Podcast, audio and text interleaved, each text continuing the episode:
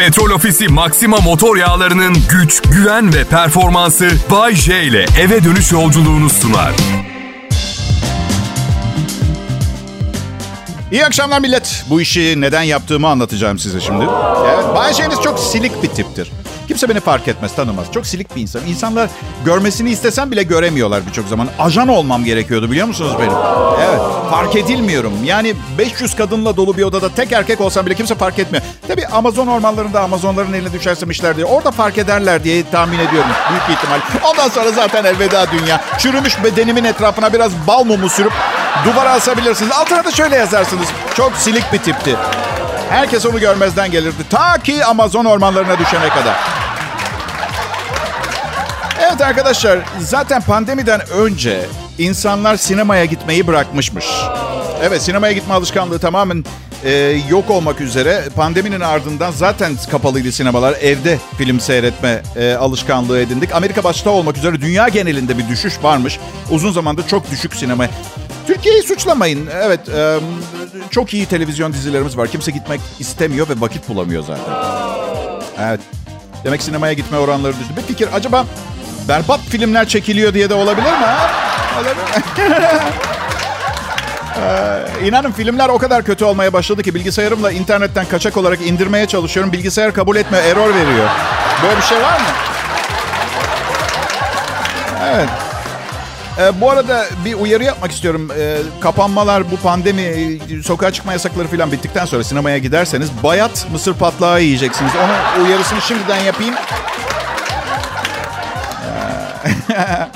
Ya filmlerden bir tanesi 150 milyon dolara mal olmuş. 20 milyon hasılat yapmış. Ben size bir şey söyleyeyim mi? Tarihi filmler tutmaz. Değil mi? İki güzel kadın alacaksın. Arnold Schwarzenegger, Brad Pitt'le beraber bilim kurgu işte içinde birazcık şehvet falan da olan romantik komedi çekeceksin bir tane. Ama şey böyle ateşli ateşli böyle şey tabancalar mabancalar. Ay, ay, ay. En az stres olan ama bol kazançlı meslekler açıklanmış CareerCast.com'un araştırmasına göre herkesin hayalini süslemese de az stres iyi kazanç getirmesi nedeniyle son yılların yapılabilecek en iyi mesleği sigorta uzmanlığıymış. Evet, Amerika'daki iş bulma portallarından bir tanesi 200 iş kolu üzerinde araştırma yapmış. İş bulma hayallerini bu yıla saklayanlar için bu yılın en iyi ve en kötü mesleklerini belirliyor. Sigorta uzmanlığı. Bu iş kolu düşük fiziksel güç istemesi, az gerilimli bir meslek olması, güzel çalışma ortamı sunması ve iş kolları arasında güçlü performans göstermesi nedeniyle birinci sırayı alıyor. Sigorta uzmanlarının Amerika'da yıllık ortalama gelirini, gelirini 85 bin dolar olduğu söyleniyor. Yazılım mühendisliği 200 meslek arasında en iyi istihdam oranına sahip olduğu için 2021 yılında yapılabilecek en iyi mesleklerden bir tanesi. Yıllık gelir ortalama 85 bin dolar civarında. Yani bilgisayar sistem analistliği ne hakkında en ufak bir fikrim yok bu arada. İşten keyif alma yönünden seçilebilecek meslekler arasında 3. sırada. Biyologluk listede doğal olarak pandemi sırasında bir biyologsanız tarihçi, bu meslek rakamlarla iç içe olmayı sevmeyenler ve dünyanın geçmişini merak edenler için listede senenin diğer güzel meslekleri ise matematikçilik, avukat asistanlığı, istatistikçilik, muhasebecilik, dişçilerde hijme, hijyen uzman. Bir kadının güzel olup olmadığına karar verme uzmanı gibi bir işim olsa mutlu ölürdüm gülümseyerek. Filozofu söylememişler. Bu dönem için en iyi meslek değil mi arkadaşlarım? Hey, evde oturup düşünüp felsefe yapmaktan daha iyi bir şey geliyor mu aklınıza? Tam kapanmanın ardından işleri açılacak olan diyetisyeni söylememe gerek yok herhalde değil mi? Aslında pandemi de en iyi meslekler diye saysalardı bambaşka sonuçlar çıkardı. Mesela bence yemek servis elemanları şu anda mühendislerden daha iyi kazanıyorlar.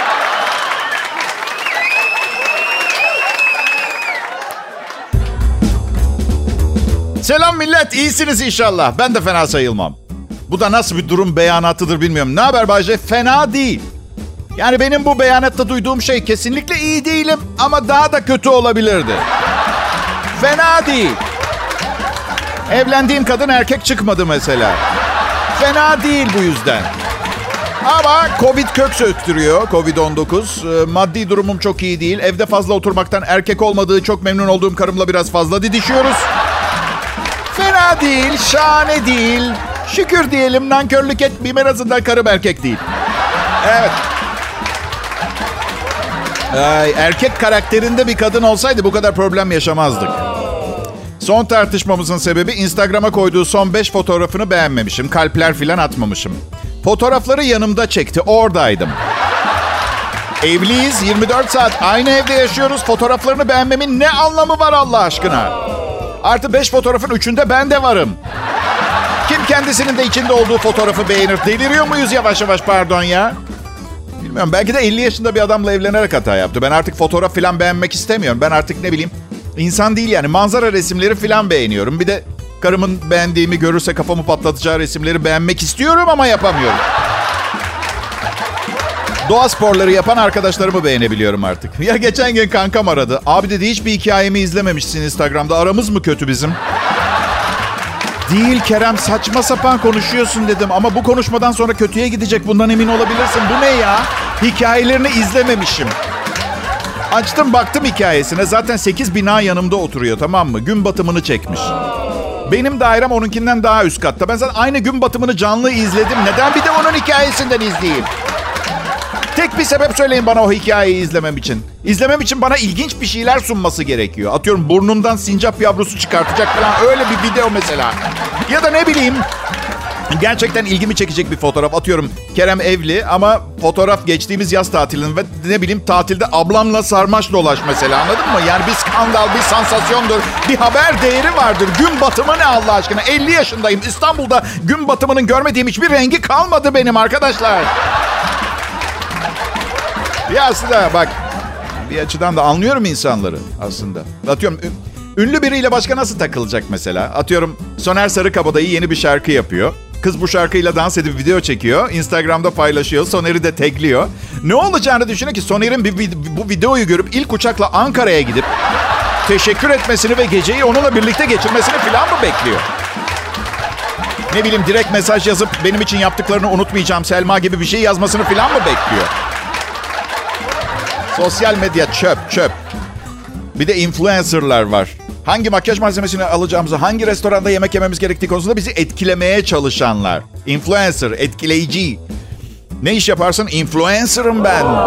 Yani insanları etkiliyorum. Ya arkadaş bu ne kadar saçma bir şey ya. Şeyma Subaşı mesela diye. Tamam Miami'de bir restoran önerdi diye. Ben nasıl gideyim oraya mesela? Kimi etkiliyor? Türkiye'nin ilk 100 zenginini mi influence ediyor? Ya Taksim'de yeni mumbarcı açılmış. Boş ver şimdi motosikletim eskidir fazla benzin yakıyor diye vazgeçiyorum gitmekten ben. Kral Pop Radyo burası ve biliyorsunuz tek yapmaya çalıştığım şey sizi etkilemek. Evet bak beğenmezseniz kırılırım ha. Takip edin.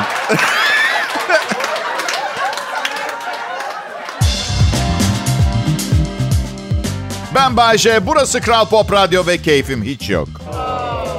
Keyfim hiç yok. Dün radyoda bir reklam dinledim. Moralim gitti, mahvoldum. Gitti, moral falan kalmadı. Daha da geri gelmedi. Ne reklamı bu Ayşe? Otomobil reklamı. Reklamı okuyan müjde verir gibi okuyordu. İşte gözünüz aydın. Aracımızın bilmem ne serisi şimdi sadece 599 bin liradan başlayan fiyatlarla. Nereden başlayan? 599 bin liradan başlayan fiyatlar mı? Yani nasıl yani? Metalik renk istersem 720 mi olacak? Bir an yemin ediyor Allah canımı almasın gerçekliğimden koptum ya. Dedim kendi kendime acaba ben şehrin yanlış yerinde mi oturuyorum? Yani diğer semtlere planörlerle havadan para balyaları fırlattılar. Bizim semti Erenköy'ü ıskaladılar mı acaba diye düşündüm. Yani çok şükür popom açıkta değil. Yiyoruz içiyoruz karımla ama 6 senedir 60 bin lira vergi borcum var. Hala 10 binini ödemeye çalışıyorum. Bu zevzek çıkmış radyoda bana en ucuz modellerini artık istersen 599 bin liradan başlayan fiyatlarla sahip olabileceğimi söylüyor. Sülaleme küfür etse daha iyiydi. Yüzüme tükürülmüş gibi hissettim. Sanki böyle 50 zengin insan senkronize olarak yüzüme tükürüp bir yandan etrafımda el ele dönüyorlar. Bir yandan da şu şarkıyı söylüyorlar. Başaramadın Bay J, beceremedin Bay J, J, başaramadın ya, ya. Ya bence radyo gibi özellikle radyo gibi bir mecrada yayınlanacak reklamların yasal olarak değer sınırı olması gerekiyor ya. Halkı utanç ve nefret hislerine sevk edecek miktarların yasak olması lazım reklamda. O zaman rahat olun.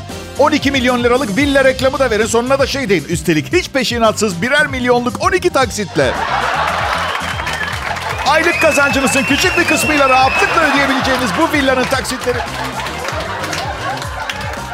Ünlü olmama rağmen 509, 599 bin liralık bir arabayı kelepir bulmamış olmam benim suçum mu acaba diye kendi kendimi de sorguladım ya.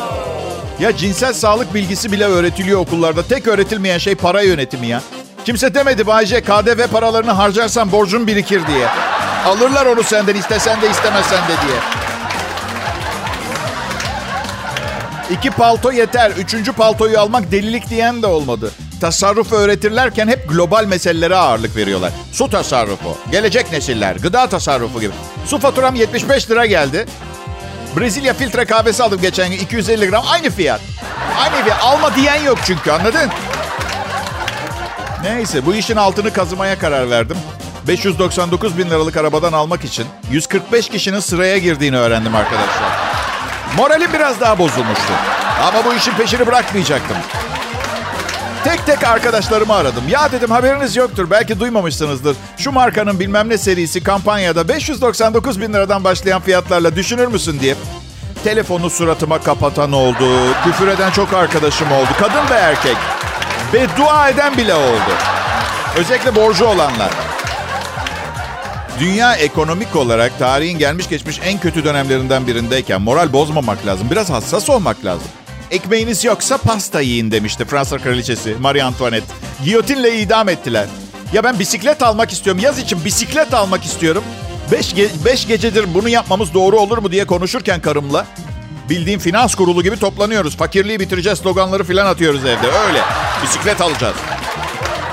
Sonunda vazgeçiyoruz bisikletten. Yürüyüşe çıkmaya karar veriyoruz bu yaz. Aynı gün radyoda ucuzluk başladı. 599 bin liradan başlayan fiyatlarla otomobillerimiz. Reklamı da ister istemez asabım bozuluyor. Kral Pop Radyo'ya hoş geldiniz. Şimdi Bayce evinde canlı yayında. Ayrılmayın lütfen.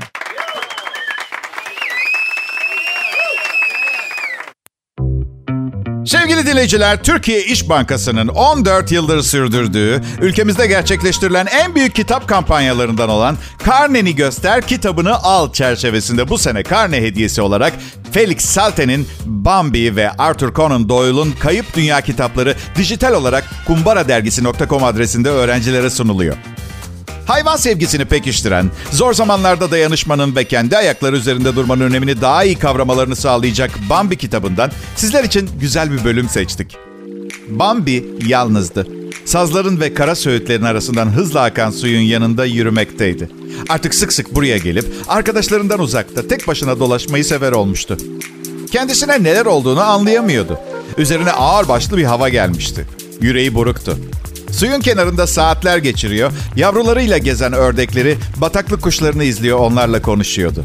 Bu biraz olsun üzüntüsünü unutturuyordu ona.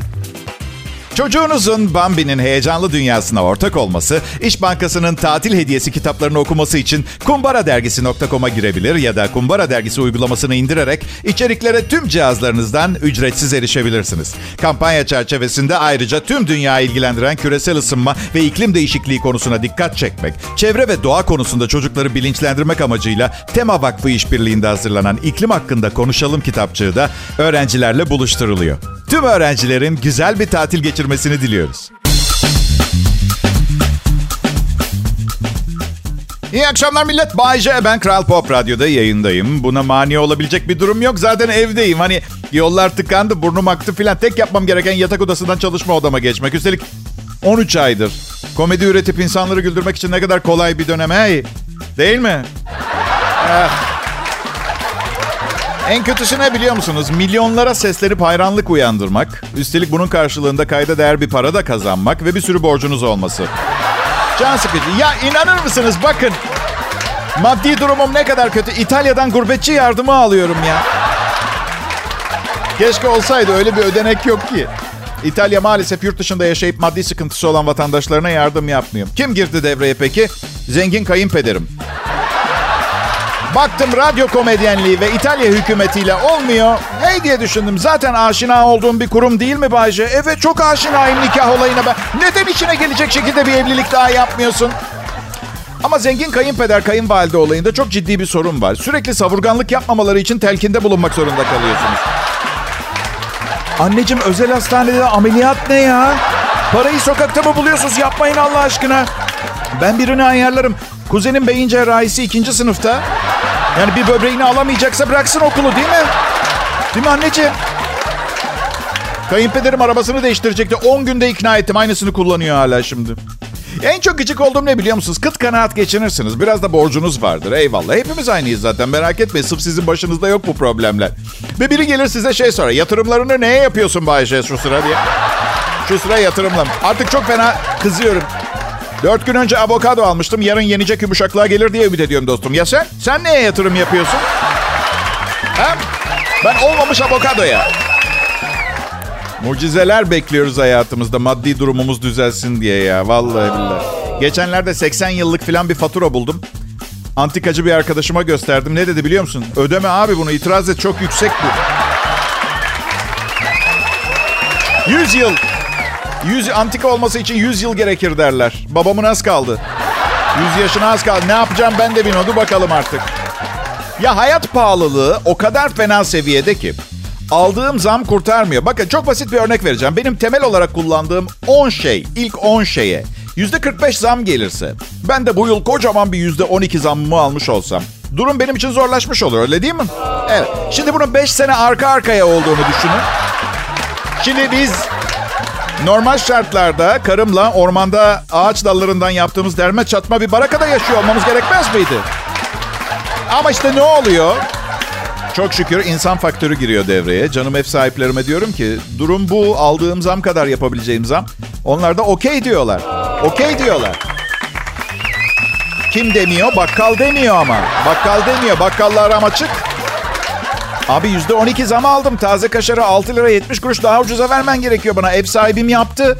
Bayce dedi ev sahibini tanıyorum. 240 tane gayrimenkulleri var. Benim toptancıya ödemem yapmam gerek. Laf kalabalığı. Hesapta kafamı karıştıracak. Yok toptancıymış, süt fiyatlarına gelen zamlar bilmem ne. Sütü de çok severim ya. Günde bir litreye yakın tüketiyorum. Sanırım yakında bir inek almam gerekecek benim. Evet. Eve nasıl çıkartacağım falan diye düşünüyorum. Abi de tabii siz de tahmin edersiniz inek eve geldiği gün evlenecek yeni birini de bulmam gerekecek. Kral Pop Radyo'da ben Bayşe canlı yayındayım. Selam millet. Ne pişirdiniz bu akşam için? Evde o kadar çok yemek yedik ki artık en ufak bir fikrimiz kalmadı ne yiyeceğimiz, ne pişireceğimiz hakkında. Her gün aynı soru karımdan. Bayce ne yiyeceğiz akşam? Ya bir tanem diyorum her gün aynı soruyu soruyorsun. Yiyoruz bir şeyler neticede. Benim canım schnitzel çekti dedi. Okey dedim. Şimdi kızartma falan evi kokutmayalım dışarıdan söyleyelim. Tamam dedi ama ben tavuk sevmiyorum biliyorsun. Et schnitzel söyle. Vallahi dedim ben de 3 artı bir apartman dairesinde oturmayı sevmiyorum. Ama villaya yetecek kadar param yok. Açtım uygulamayı sipariş vereceğim. Bulduğum en ucuz et schnitzel 65 liraydı. İki kişi 130 lira. Schnitzel'in fiyatını gördüm. Şimdi karımı da çok seviyorum. Sözle verdim. Asla kırma. Bir yandan siparişi veriyorum. Bir yandan da kafamda bir resim canlandı. Resimde böyle karanlık bir bodrum kattayız. Tefeciler bacağımı kırıyor. Evet.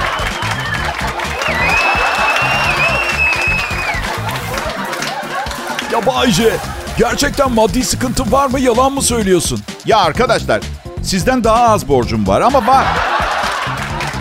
Zengin insanların tamamının borcu var. Ve ilginç bir fenomen bu. Onlar borçlarını ödemediği zaman banka çok kafaya takmıyor. Nasıl olsa zenginler diye. Benim borcum olduğu zaman banka tir tir titriyor korkudan. Acaba öder mi? Ne zaman öder? Ödememe ihtimaline karşı ara sıra arayıp hatırlatsak mı? Bir kez de bir kredi kartımın varlığını unuttum. Adres olarak da yazdığın adresini, babamın yazdığı.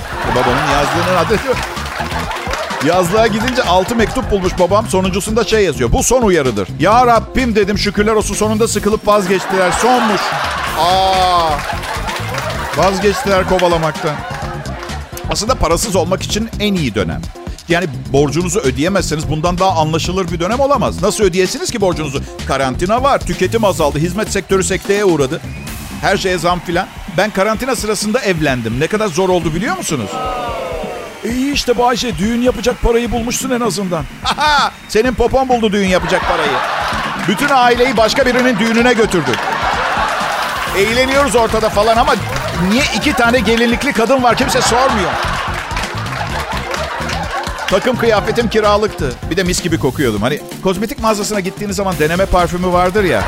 Ne olur dokunmayın o benim parfümüm. Evet. Ya ne var ya? Parasız kalmak ayıp bir şey değil. Bir kere bunu kabul edelim. Hiçbir ayıp tarafı yok.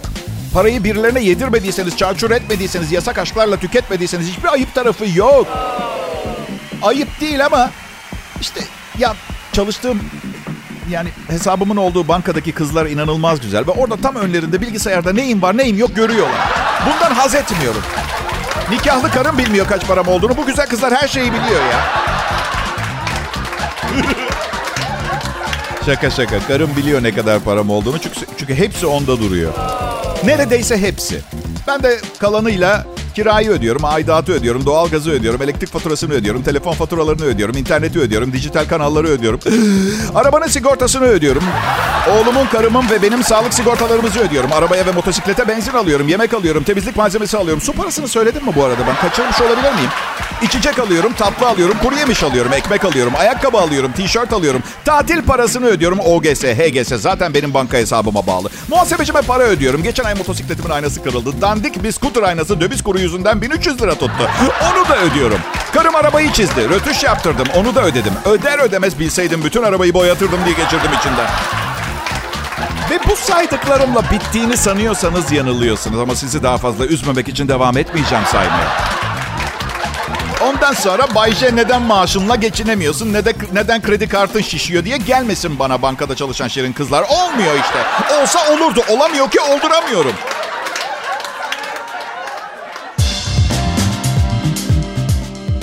Ben Bayşe, radyodaki dostunuz, sesiniz, fikriniz, daha çok fazlası ve tamamı tek bir adamın içinde saklı. Bugün Kral Pop Radyo'daki akşam şovuma yepyeni jean pantolonumla geldim. Ve sizi temin ederim bu hiç kolay olmadı. 2020 yılında işlerim pek iyi gitmedi. Bu pantolon için 8 gün para biriktirmek zorunda kaldım. Evet, um, e, ne var ki? Herkes kendi boyuna uygun sefalet yaşıyor. Ne var yani? Ha? Ah, politikadan anlamam. Zaten bu yüzden belki fark etmişsinizdir. Belki fark etmemiş olabilirsiniz. Pek politik konuşamıyorum ben. İçimde ne varsa dışımda o. Aslında makbul olması lazım ama maalesef herkes gerçekleri duymaktan hoşlanmıyor. Bakın politikadan o kadar anlamıyorum ki Barack Obama Amerikan başkanı seçildiğinde her zencinin bir beyaz kölesi olacak zannetmiştim. O derece. Hah, Afrika kökenli bir başkan işte şimdi intikam zamanı diye düşündüm. Her neyse. Yani ya bilmiyorum siz, siz insanlar bu ülkenin geleceğisiniz bunu unutmayın. Ya sen Bayce? Ben oldum gelecek oldum ben. Ee, 50 yaşındayım bu benim geleceğim zaten. Abi oldum ben gelecek oldum. Aha, daha fazla kasamam. 23 yaşında gelecek sensin diyenlere hiç, hiç merak etmeyin. Elimden geleni yapacağım deyip 30 sene aralıksız radyo programı sundum. Artık gelecek olmak istemiyorum. Geçmiş de olmak istemiyorum. Yanlış anlamayın ortada durmak istiyorum. Beklentiniz olmasın benden. Ben çok para kazanayım, ortalama bir iş çıkartayım yeter. Çünkü bir ülkenin geleceği olabilecek kadar çok çalışamayacağım bir yaşa geldim. Şimdi izninizle iki anons arası kolonoskopi yaptırmam gerekiyor.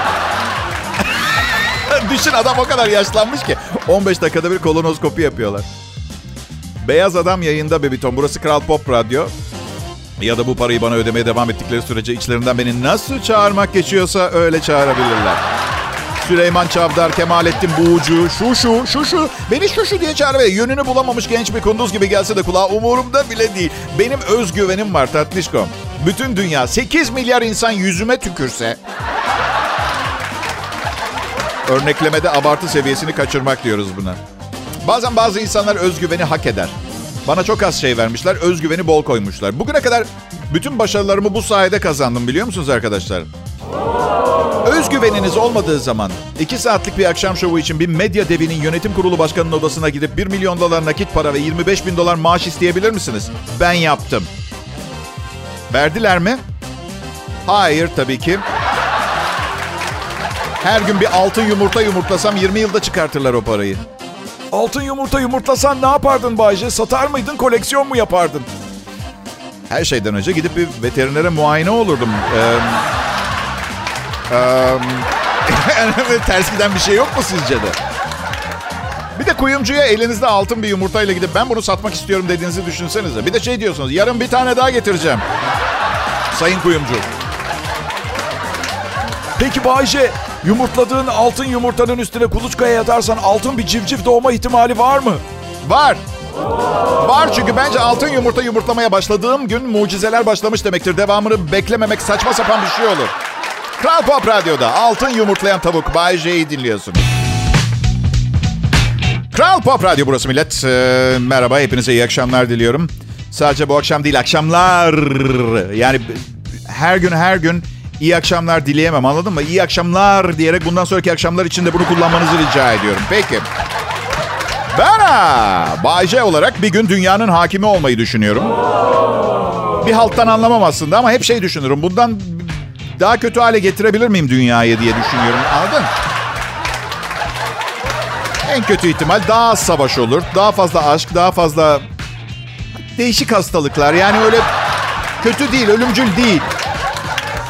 Ay, ama yok yani ben dünyanın e, lideri olduğuma göre tüm bilim insanlarını bu yönde çalıştırırım. Kesinlikle daha az açlık olacaktır. Çöpe yemek atanı 10 yıl hapse mahkum ettireceğim mesela. Nasıl? Mesela tabağındakini bitirmeyen çocuklar bir seneliğine başka aileye verilecek. Bir buçuk porsiyon kavramını ortadan kaldıracağım. Adam bir porsiyon diye bir şey satıyor. Bir porsiyon, bir kişilik yemek anlamında. Sen diyorsun ki hayır, berikinin hakkını da yiyeceğim. Bir buçuk.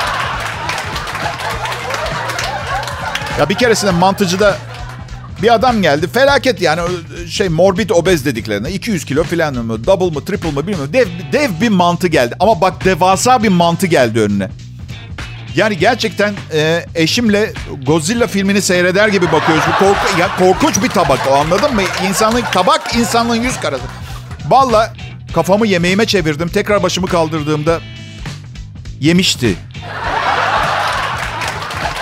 Bunu gerçekten yaşamasam anlatmazdım size arkadaşlar. Çünkü alay etmeye falan çalışmıyorum. Yani bunu buna engel olmak gerekiyor anlıyor musunuz? Anlıyorum bir takım psikolojik, hormonal, motivasyonel sebeplerden dolayı insan çok fazla kilo alabilir. Ama o kiloya geldikten sonra dört porsiyon mantıyı aynı tabak içerisinde servis edilmeyi anlamak zor. Bilemiyorum. Belki de günahını alıyorumdur. Diyetisyenlerin serbest gün verdiği gündür falan bilmiyorum. Hani Dön dolaş aynı yere geliyorsun Bay J diye düşünebilirsiniz. Bence de öyle ama benim şovum bu yüzden sizi pek ilgilendirmez. Yani açıkçası sizin göreviniz dinlemek benim anlattıklarımı. Evlilik meselesine bağlayacağım. Yemeğe olan sevdamız asla bitmiyor. Ama karşı cinse olan sevdamız bitiyor, azalıyor, sıkılıyor, usanıyoruz. Aşık oluyorsunuz, evleniyorsunuz. Sonra bir gün bir sabah uyanır uyanmaz gerçek aşkınızı hatırlıyorsunuz. Diyorsunuz ki bugün ne yesem? Yemeğe hep ihtiyacımız var. Karşı cinse ise bazen. Ve bazen ihtiyacımız olacak bir şeyle evleniyoruz. Mantığıyla evlenmiyoruz mesela anladın? Diyeceksiniz ki o zaman bir inekle evlen Bayce. Anlamıyor, anlatamıyorum ben. Anlatamıyorum. Küçük, titrek, şapşal, sümüklü, bitik, ezik, rönesans mantıklı arkadaşım. İnekle evlenmeyeceğim. Çünkü ertesi gün canım kapuska isteyecek. Yemekle olayımız tek günlük ilişkiler şeklinde. Bir sürü kankam evleniyor yine bugünlerde. Bu Covid Movid dinlemiyorlar yani. Ben kendimi geride kalmış hissediyorum biliyor musunuz arkadaşlar? Ama Bayce zaten son evliliğini Eylül'de yaptın. Evet ben de onu söylüyorum zaten. Yani onlardan bir parça geride evlendim yani anladın mı? Bu nasıl... Bayce bu gidişle bu evliliğin de uzun sürmeyecek. Bilmiyorum bilmiyorum. Yoruldum sanırım yani kızların peşinden koşamayacağım artık. Ne bileyim çok daha ünlü olursam bu saatten sonra ve onlar peşimden koşacaksa belki olur ama yoksa yuva yıkmaya değmez. Yani gerçekten ben iyiyiz biz ya. Vallahi iyiyiz. Petrol Ofisi Maxima motor yağlarının güç, güven ve performansı Bay J ile eve dönüş yolculuğunu sundu.